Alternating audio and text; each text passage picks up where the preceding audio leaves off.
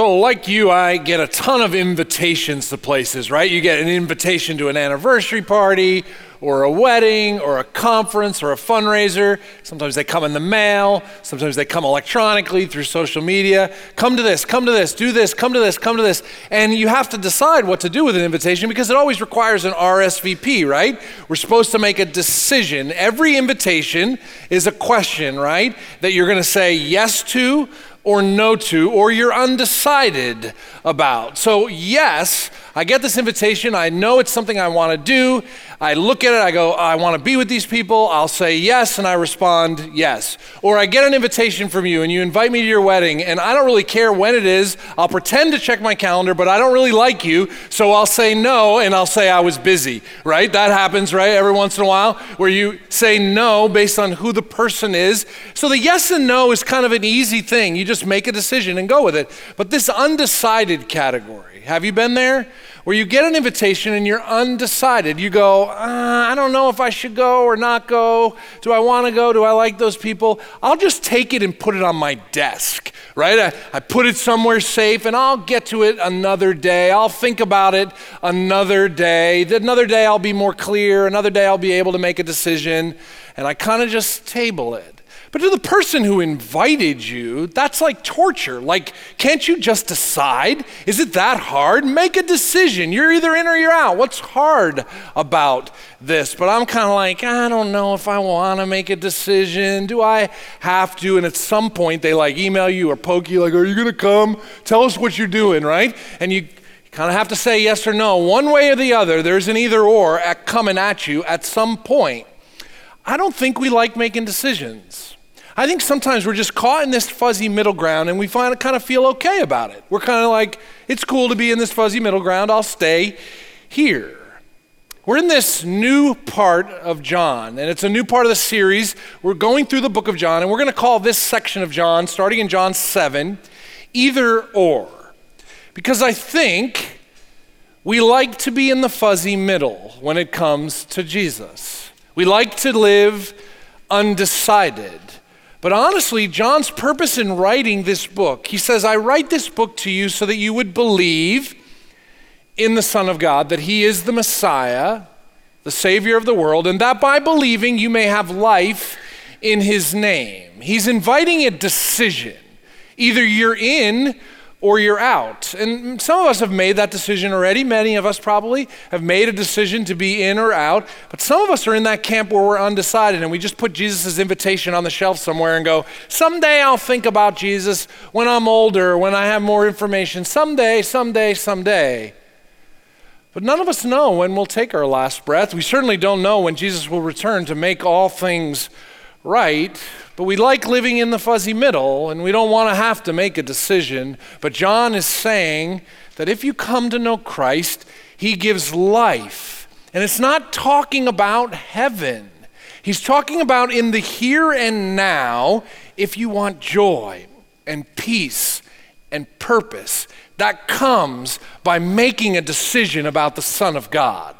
Who is he? What's he like? And he's inviting us into this deeper. So if you have your Bibles, turn, open them up, turn them on electronically to John 7.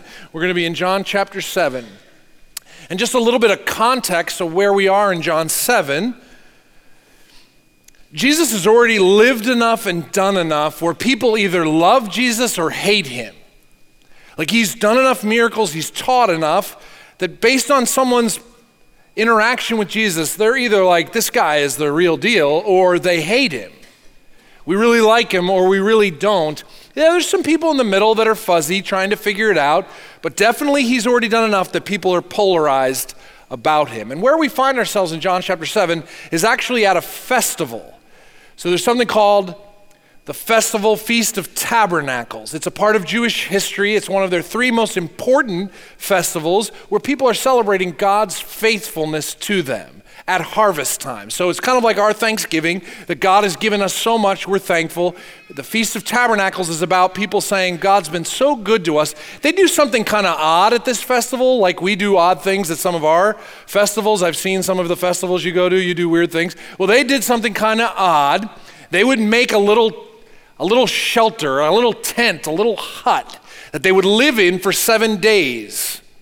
And that was to remind them there was a day in their history where they didn't have a home where they didn't have a place to live. And God miraculously provided them with a home and a place to live. It's kind of like going camping. You call that a vacation, but really what it's to do is make you feel really glad you have an apartment to live in, because that's torture. You know, you, you live outside for a week and you go, I am so glad I have running water. And it makes you grateful for what you have. The Feast of Tabernacles is about the Jews gathering together to say, We are so grateful that God has provided food and shelter for us. And it's this giant festival that everyone has to go to. Of course, Jesus is going to go to it. It's what he does. He goes to these festivals. But John, or Jesus' brothers, in the beginning of John chapter 7, they, they say something interesting. They don't believe in Jesus, but they say, hey, Jesus, you're going to go up to the festival, right? Because you're trying to make yourself famous in everybody's eyes. And Jesus doesn't ever do what everyone thinks he should do. Jesus goes, no, nah, I'm not going. And then pick things up in John chapter 7, verse 11. Now at the festival, the Jewish leaders were watching for Jesus and they're asking, Where is he? Among the crowds, there was widespread whispering about him. Some say, Jesus is a good man. Others replied, No, he deceives the people. But no one would say anything publicly about Jesus for fear of the leaders. You see, Jesus' invitation has already been out there enough. He's already made claims enough that you either believe him or you try to silence him. And yes, there is this undecided middle. People are hearing him, watching him, they're seeing him do great things, and they're going, I believe. And then there's the people that are hearing him and watching him, and he's doing things that aren't like other people, and they're going, No, I don't believe. And they're trying to silence him. And then there's this in between crowd that's just trying to figure it out. Verse 14 Not until halfway through the festival did Jesus go up to the temple courts and begin to teach. The Jews there were amazed and asked, How did this man get such learning without having been taught? So they've heard him teach, they have seen his power. They recognize this is someone unique. There's something special about him, but he's just an average guy. We know who his parents are. He's a carpenter. He's never been to rabbi school. And so they're undecided. How is he acting like this? Why is he doing this? Scroll down to verse 28, where Jesus is going to explain his unique identity. Then Jesus, still teaching in the temple courts, cried out, Yes, you know me, and you know where I'm from. You see, they're questioning who is this guy? Where's he from? He's saying, Yes, you know me, and you know where I am from. I'm not from here on my own authority but he who sent me is true. You don't know him, but I know him because I am from him and he sent me. He's making his purpose clear. This is nothing new. He's already told them that he was sent by God the Father on a rescue mission. He's already told them that me and God the Father were one, that I'm intimately connected with God the Father, that what the Father does, I do. So the reason I have this unique power, this unique love, the unique teaching is because I'm so connected with God the Father. I am, He's already told them, I am the Son of God. And you either believe that or you silence that. You tune it out, you turn it off. I guess you can be somewhere in the middle, undecided. But look what happens in verse 30. At this, people heard him say, I'm one with the Father. At this, they tried to seize Jesus, but no one laid a hand on him because his hour had not yet come. Still, many in the crowd believed in Jesus. They said, When the Messiah comes, will he perform more signs than this man?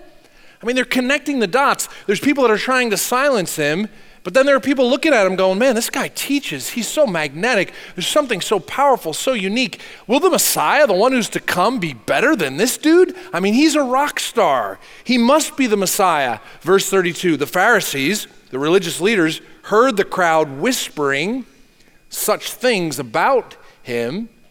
Then the chief priests and the Pharisees sent temple guards to arrest Jesus.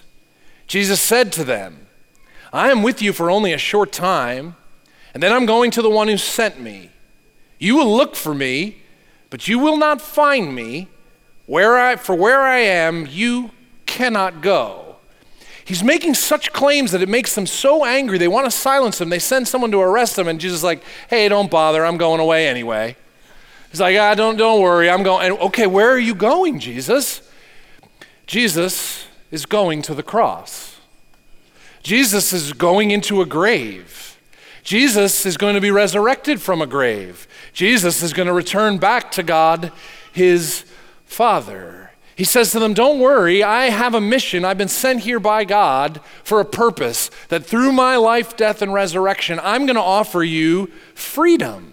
I'm going to offer you eternal life. It's free. I'm going to pay for it. I'm going to give it to you. Have you been on those phone calls where they ask you, Do you want a free vacation? Have you ever gotten a free vacation from those phone calls? You get sucked into that. Is it ever free? Is anything ever free? No, nothing's ever free. So Jesus is offering us entrance into the kingdom of God, forgiveness of sin and shame, and life everlasting. He's offering that to us for free. But is anything ever free? No, Jesus has to pay for that offer of forgiveness and life eternal with his own body. He throws himself into the wrath of God to offer us life eternal. And so Jesus comes from God the Father. He's connected while he walks here with God the Father. So to watch Jesus is to watch God. He's so connected that what he says and how he loves is all directly connected to God. And he will die on a cross to absorb the wrath of God. He will rise again to prove that he is God. He will ascend back to God the Father, all to offer this world life. And we have a choice to believe this, to silence it and say, la, la, la, I don't hear it anymore or to be undecided for a season. You can hear this stuff and be undecided. But I want to stop and just kind of talk more about these categories because I think each one of us find ourselves somewhere in this mix. His invitation to the world you can believe me, you can be undecided for a season. But you can silence me too. And you might go, well, what silence Jesus look like now? I can't silence him. It's like, no, yeah, you can. You think about how the people in Jesus' day tried to arrest him, silence him, shut him up as a threat. And we can do the same thing now. We can do the same thing now. You see, I think the opposite of not believing in Jesus, when you hear the claims of Christ and choose not to believe, that's not not believing, it's actually silencing. It's actually making a decision where you go, I don't want to hear that anymore because I don't agree with it. It's not unbelief, it's silence. And we still silence Jesus. Here's how you silence him when you mute his words, when you avoid his children, when you discredit his work. I love my favorite button on that stinking remote control is mute right? Mute, because I don't want to hear any more of the commercials or something that's going on. I want to mute it. We do that with Jesus. Mute, I don't like that part of the Bible. Mute, I don't like those kinds of things he says. Mute, mute, mute, I silence him. So when he says things about who he is, I go, I don't want to hear that anymore. Silent, silent, silent, silent. Or Think about his children. If there are people in my life that are really walking with Jesus, not perfectly, but want to follow Jesus, want to honor Jesus, want to obey Jesus, hanging out with them, if I want to silence Jesus, like I don't want to be with those people because what? I feel like, ooh. And so silence him is saying, I'm going to avoid people that are following Jesus and I'm going to huddle by myself. Maybe I used to be a part of things with Christ, but now I'm choosing to avoid it. Or what about his works? We discredit his works. We call the work of God serendipity. Can you even spell serendipity? So why do you believe in it? We call these random things that happen in this world. We discredit that God is moving, and we talk to people that believe in God, and we go, Well, you must just have that need for a, some kind of crutch. People are still silencing Jesus today. You're never neutral when it comes to Jesus. But what about the people that are undecided? I mean, I think there's people now that are undecided. There were people then that were undecided because when you hear these claims that Jesus is the Son of God, a person, is fully God, fully man? That's kind of crazy. I got to figure this out. I got to hear more about this. When you hear that he's connected with God and his words and his actions are from God, that he died and rose again, I mean, you can legitimately sit and go, I, I have to try to understand this more because this is different. This is weird. So I take the invitation of Christ that he says, Hey, I'm going to give you free life. And I take that invitation and I put it on my desk and I go, I don't want to really think about that right now. Sometime when I'm older, some another day, it'll be more clear and then I'll think about it. And I push it over here because I don't want to have to make a decision. Perhaps one of the greatest invitations of Jesus is found right here in John chapter 7. John chapter 7, verse 37. I want you to picture in your mind this festival, this feast, with thousands of people gathered. And look at what Jesus does, John 7 37. On the last and the greatest day of the festival, Jesus stood and said in a loud voice, Festival. Jesus doesn't want to go there at first, but decides to go up halfway through and stands up in the middle of everyone and says, Let anyone who is thirsty Come to me and drink. Whoever believes in me, as scripture has said, rivers of living water will flow from within them. I mean, this is a bold statement among believers, among people that want to silence him, among those who are undecided. Anyone who is thirsty, come to me and drink. Whoever believes in me, Rivers of living water will flow from within them. By this, John says, Jesus meant the Spirit, whom those who believed in him were later to receive. Up to that time, the Spirit had not been given, since Jesus had not been glorified. He stands up among the crowd of people, three different categories those who want to silence him, those who are undecided, those who believe, and he says, Come to me if you're thirsty. Come to me if you're hungry. Come to me if you're longing. Come to me if you're not satisfied with your life. Come to me and I will satisfy you. I will fill you. Incredible invitation. Bold statement, public, in front of everyone. He says, Hey, come to me. I got you. Modern translation. But it's interesting to me because he does this at the Feast of Tabernacles, this great and mighty festival where they're celebrating the the faithfulness of God. And all these Jews are there who know the Bible, they know prophecy. And the messianic prophecy that's fulfilled in Jesus speaking these words in this moment come to me if you're thirsty. Watch what I can do inside you to change you. It echoes from the prophecy of Isaiah 44, Isaiah 55, Ezekiel 36, Joel chapter 3, Zechariah 14. I put all those in your app so you can look at them. Just look at Jesus' claim in John 7 and compare it to these prophecies that are hundreds of years old, where God says, I am going to send a Messiah. And Jesus stands up at the Feast of Tabernacles in a loud voice and says, It's me. I'm the one who can satisfy everything you ever want and need. Guess who accepted the invitation? All those undecided people who were hungry, all those people who were thirsty, all those who had searched and longed and hoped and wanted and cried and sought and tried and hear this incredible invitation from Jesus. He says, I promise that if you believe in me, something will happen inside of you. Rivers of living water will flow from within you, he says, because when you believe in Jesus, the Spirit of God takes up residence in your life and gives you peace and joy and purpose. You see, Jesus is going to die, he's going to rise again, he's going to ascend back to God. Acts 2 says he gives his Holy Spirit that comes to live inside you and change you from the inside out. He says, Come to me if you're thirsty, and I'll change you from the inside out. I will give you peace and joy and purpose. Is your heart stagnant? Do you sense no direction, no peace, no joy? If that's you, he says, I want to give you that, but you got to come to me, and I have it for you. So maybe you've been undecided for a while and you put Jesus' invitation on your desk and said, I'll get back to that another day. maybe today is the day you take that invitation and say, No, today I want it. I'm going to RSVP to the King of the universe and I'm going to say I'm in. And how many times has this happened where I've taken an invitation and I put it on the desk and I say I don't want to go there, I don't like it, I don't understand, but I decide to go to your stupid wedding and I come to your rubber chicken meal and I have a fun time. I mean, how many times have we said, No, I don't want to go, but then we go, I'll go, and we go and we discover a party and we enjoy every moment of it sometimes.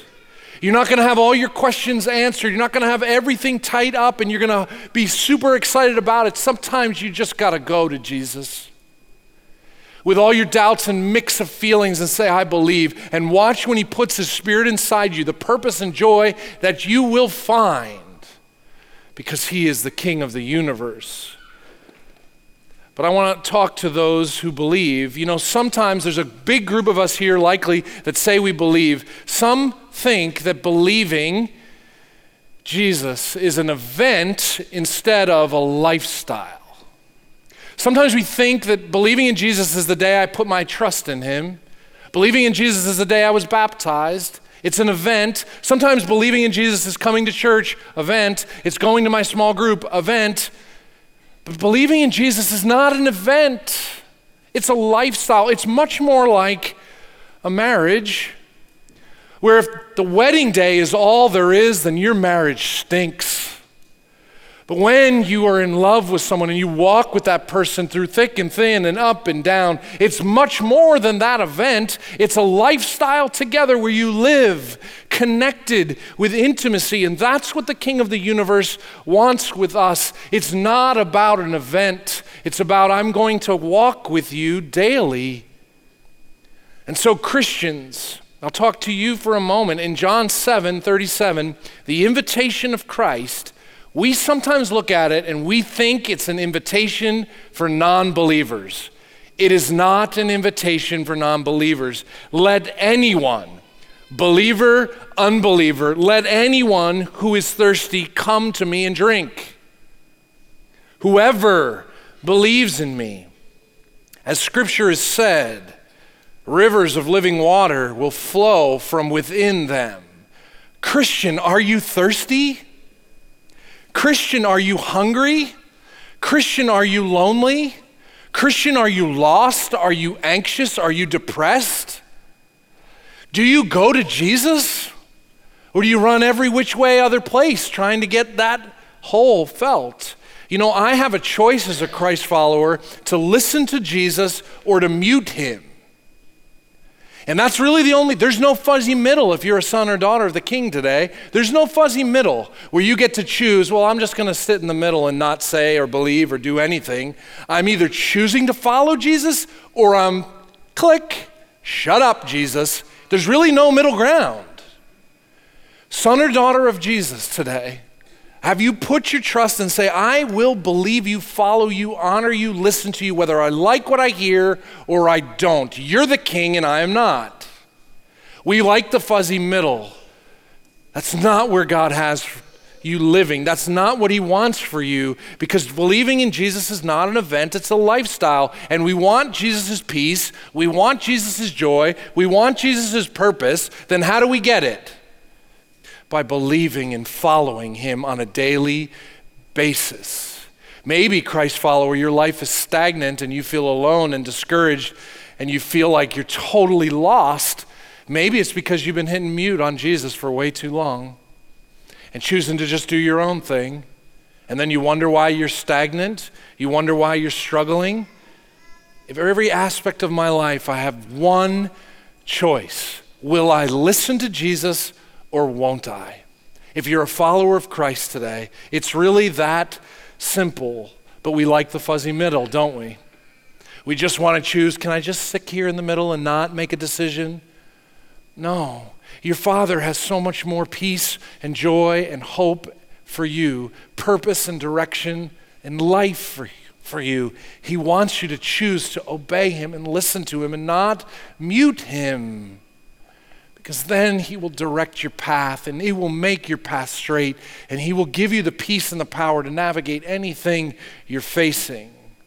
But the moment you just click him off and tune him out or put your hands over your ears and go, I can't hear you, I can't hear you, or you avoid his people, or you deny his works, you're silencing him and you find yourself in a stagnant pool instead of living water welling up inside you and giving you everything you need for this life and the life to come. What will you do this week, son or daughter of the king?